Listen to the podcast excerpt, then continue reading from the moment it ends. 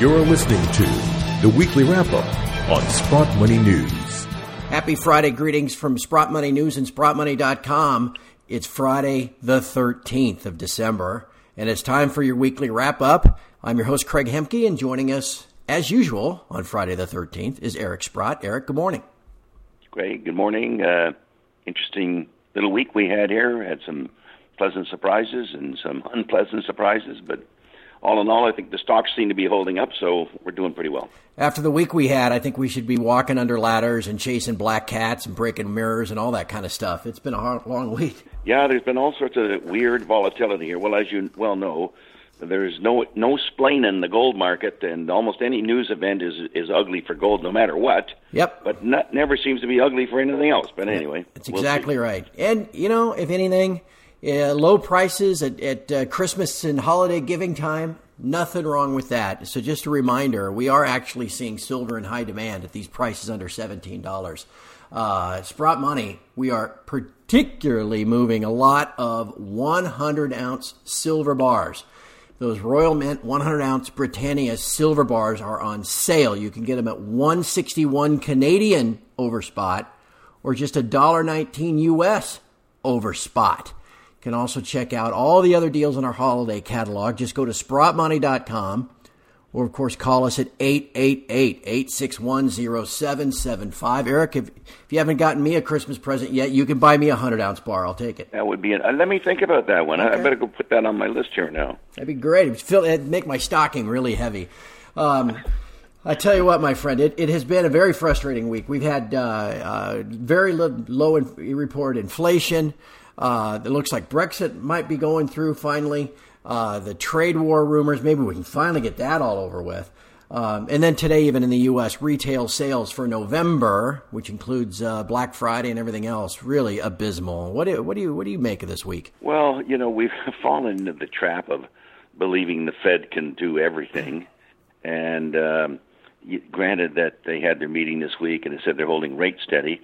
But as we noted uh, late, I think it was late yesterday in the afternoon, the Fed laid out the schedule of um, the repos that they're going to do at what they call the turn date, uh, turn date being December thirty-first. And lo and behold, they'll have have increased the money supply, or their balance sheet, I should say, put it that way, their balance sheet by five hundred billion dollars.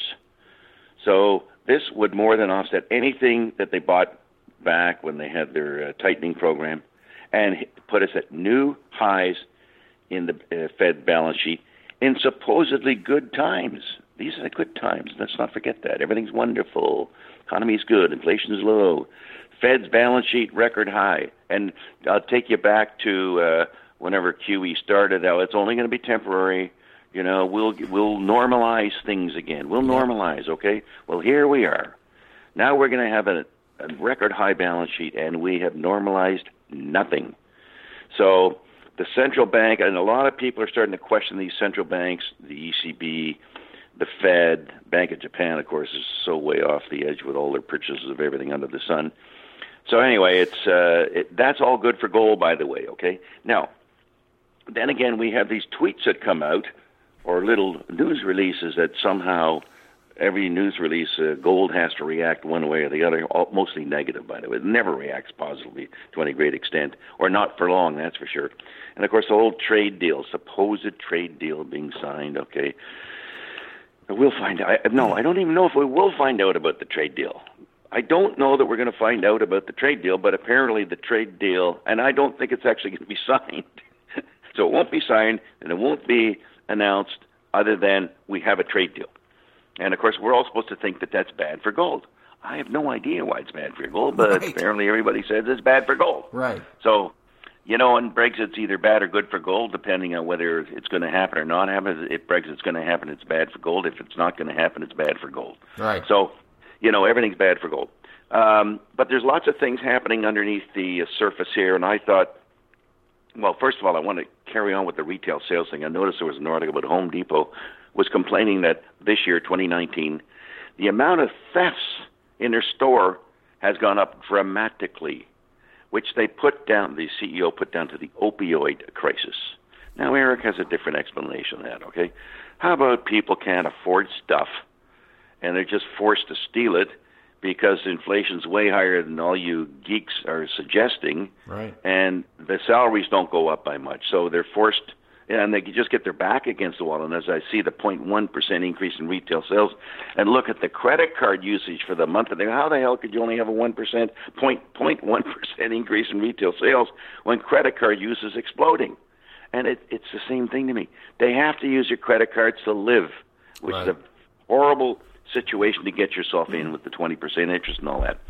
But the one thing I did want to com- com- comment about in the physical market, uh, Goldman Sachs put out a note uh, describing sort of the status of the gold market and suggesting that I think their target prices were gold will get to sixteen hundred. But here's a data point that I had never seen before. It's described as the implied build in non-transparent gold investment has been larger than the build in E T Fs. And these, they describe the non-transparent, that is people vaulting but not doing it through public vehicles, as going up almost, well, five hundred tons a month. Sorry, five hundred tons a year for the last four years, ever since the beginning of sixteen. Hmm. five hundred tons. We got a four thousand ton market, man. We got five hundred in vaulting. We got um, seven hundred in central banks. We got seven hundred in India. We're at one point nine now. We have E T Fs that are adding three hundred. We're at two point two. We got China at one thousand. We're at three point two. We only produce four, and we had, haven't even dealt with any industrial or jewelry yet. So I'm thinking maybe we're going to have a little shortage of gold. And these people are buying these tonnages. These are not little amounts of money, okay? Yeah, yeah. You know, we're talking many millions per ton. I think a ton of gold is probably, what are we going to say, uh, thirty-two, is about forty-five million dollars, something like that, or close to fifty million dollars. So that's serious money going there.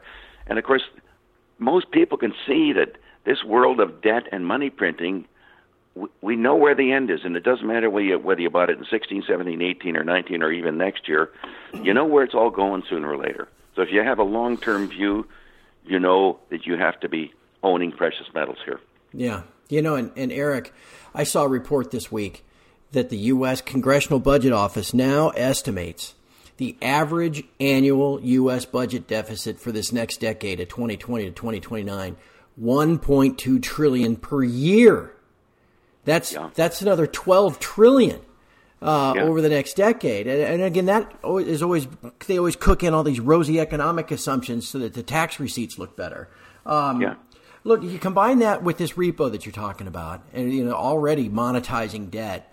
Uh, we had somebody write in a question this week that said, well, what's wrong with modern monetary theory? Why can't we just print all the money we want? We can print all the money we want, but it'll, the more you print, the more useless it is and the more valueless it is. And we should never forget Never that all money ever printed in the history of mankind has become valueless. All money printing has become valueless. Now, these guys have held it together here with this new, you know, superpower central bankers and all that, and we've all got conned into believing that they have that power, even though with all that printing, where have we gone in G D P here? We're like up an average of two percent every year. And that's with inflation probably under, understated by th- at least three percent a year, that is it's been negative one every year. We're not we're going nowhere right. with all this modern monetary theory and printing of money, and we're just digging a deeper and deeper and deeper hole for ourselves, and someday it will end. When I look at – I hope they do have a, a not trade deal, okay, uh, just like a not Q E, because maybe we can all shut up about it. Yeah, yeah exactly. It just – frustrates the hell out of me that every time there's a not trade deal signed, uh, the market go- has to go up that day in anticipation. And well, fine, let's let's get the not trade deal and move on. Let's yeah. not hear about it for the next twelve months till the uh, election's over. That'll be fine with me. Thank you very much, Eric. Before we get to any of the shares, uh, anything else on your mind this week you want to make sure we cover? Uh, no, I think we have uh, pretty well everything there. No, we. I've covered off. Uh, I, I vented enough for one day. Okay, oh, fair so enough. let me let me talk about a few stocks here. Uh, I guess I should start with Wallbridge, simply because it was announced on Monday that Kirkland Lake did buy nine point nine percent of Wallbridge, uh, which I speculated a senior would be in there. I really wasn't sure whether it was Kirkland or Nico Eagle, but I, because on, on the street or on Bay Street here, nobody bought the issue, okay? So if no, no institutions bought the issue, well, who bought the issue? And, of course, by definition or by uh, assumption, it had to be a strategic partner.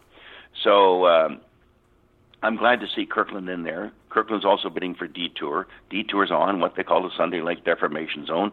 Wallbridge is on the Sunday Lake Deformation Zone, eighty kilometers away. As it turns out, Balmor- Balmoral's in the middle with a, a, a great part of the Sunday Lake Deformation Zone. But I, I do believe that when you get a major that sticks that kind of money, I guess it was uh, approximately thirty million dollars, something like that, into a company, they're not in it for littles, okay? They're not in it to see the stock go from sixty to ninety. They're in it to see the stock go from sixty to six dollars or something, hopefully.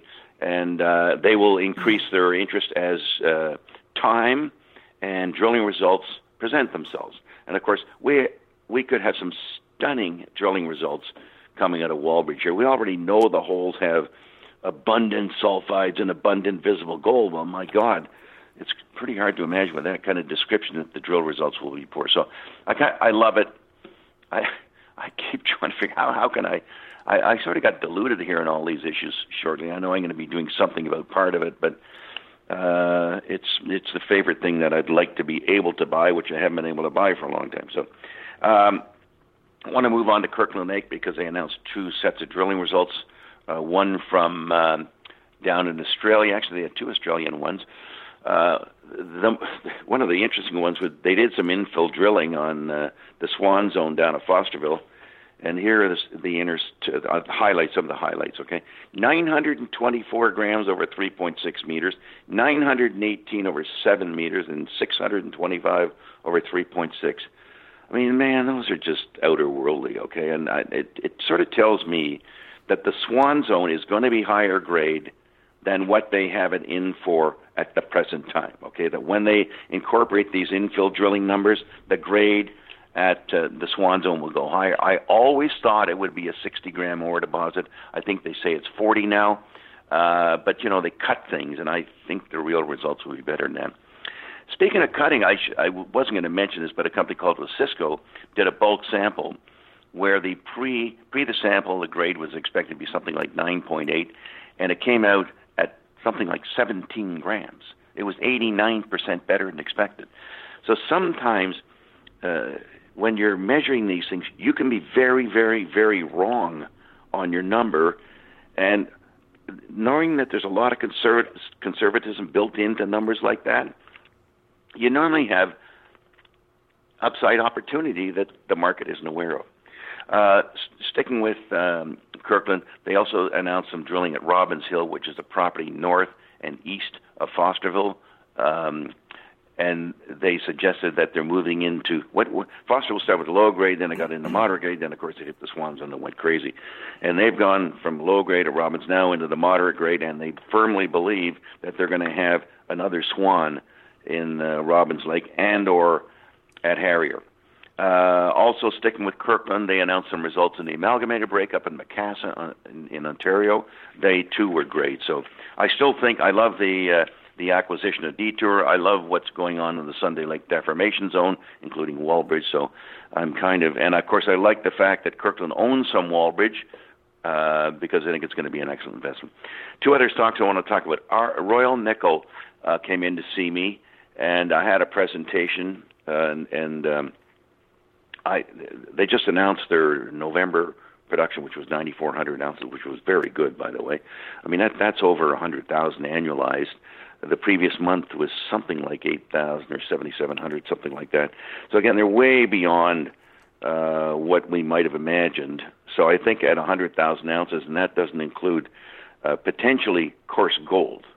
And there's lots of opportunity to... to get coarse gold. They've found a new way to test for it, and uh, hopefully that will enter into the uh, the mix here in the next year. And I think they're going to have they should have a decent earnings opportunity, And if they ever can throw any coarse gold on there, uh, it will be great. The last thing I'm going to talk about, Tudor Gold, the company was in to see us this week. Um, they, they're up in the Golden Triangle. You know, they have a great shot at having twenty million ounces. Their holes are so deep. I mean, they got one thousand meter holes that are running, you know, close to a gram an ounce. Uh, and it's wide open. So uh, I'm very excited by the opportunity there. I know the market doesn't you know, want to pay for those things uh, as we speak. But I think, you know, if gold can get a little pop here, we were cl- we we broke out yesterday, right? We broke out yesterday for a nanosecond, and then it came right back down again. But I suspect we're going to break out again here, and of course it'll bring the interest back into these forward-looking stocks where, you know, you have to position yourself for something that's going to happen in a couple of years. So all good on the Western front. To that end, too, Eric, let's just uh, look ahead before we wrap up. The uh, I've been on my side. I've been talking a lot about, you know, price hangs in here. God forbid, moves higher in the first quarter. And we start getting into now fourth quarter earnings for all these producers. You know, all they had, you know, blowout, you know, five times numbers for the third quarter. They do it again uh, here in the fourth quarter. Um, do you think that'd be about the point where the generalists really start to take notice of the sector, you know, and the prices and all that? Well, we know that somebody's taking notice of it because the silver stocks look like they're breaking out. Yeah. The gold stocks look like they're breaking out, notwithstanding the fact that gold's kind of been languishing around here. I mean, yes, it's had a little bit of an up move in the last couple of weeks, but uh, it looks like people are coming into the gold mm-hmm. story. I mean, the fact that Goldman writes this big, long report on gold and uh, others have come out with very positive views on gold, the fact that, you know, as as time progresses, we re- we realize the fallacy of the belief in cent- central bank uh, creativity or uh, uh-huh. uh, power in the market. I mean, it just it's not working, and yet they're just printing like crazy, and the government's spending like crazy. Um, and a lot of people know there's all sorts of fake stuff and fake news and fake this and fake that. And you know, what's the one thing that's for real? Is it like a ounce of gold in your hand? So I think we're winning them over, and obviously we're winning over the big guys if they're buying five hundred tons a year here. You're right. Um, so I know most of us can't buy a ton of gold, but we can buy some gold, and it will save us. It all adds up. It all adds up. All right. Now, look, before we go, uh, I want to point out something, tell everybody about something that Eric and I are going to do next week. You know, every week we get a list of names. Uh, we try to get through as many as we can. Like, for example, this week we had people want to know about companies like West Dome and uh, Japan Gold and DynaCert, McDonald Mines. I mean, it was another lengthy list. Uh, we can't get to those today, but what we're going to do, because we get these lists every week, uh, is next week Eric and I will record uh, for the Sprott Ask the Expert segment. If you're a regular listener, you know that's something we do every month. Uh, where even like last month, we had Brent Cook come in from Exploration Insights. A month before that, we had Nomi Prinz. These are all linked at the Sprott Money uh, page. You can find that under the Insights tab in the navigation bar. Well, all right. So anyway, next week, Eric and I are going to record Ask the Expert with Eric Sprott, where we will uh, endeavor at least to get through all of the names that folks have sent us these past couple of weeks, and that might send us in the next week. So if you've got a name that you want us to at least acknowledge, uh, whether Eric knows anything about it or not, uh, we'll give it a run next week. You can send them to us at submissions, the word submissions, at Sprott Money dot com. You can tweet them at us at SprottMoney as well. And like I said, we'll try to get as many as we can. Next week when we record, we'll probably have that posted for you by sometime late next week.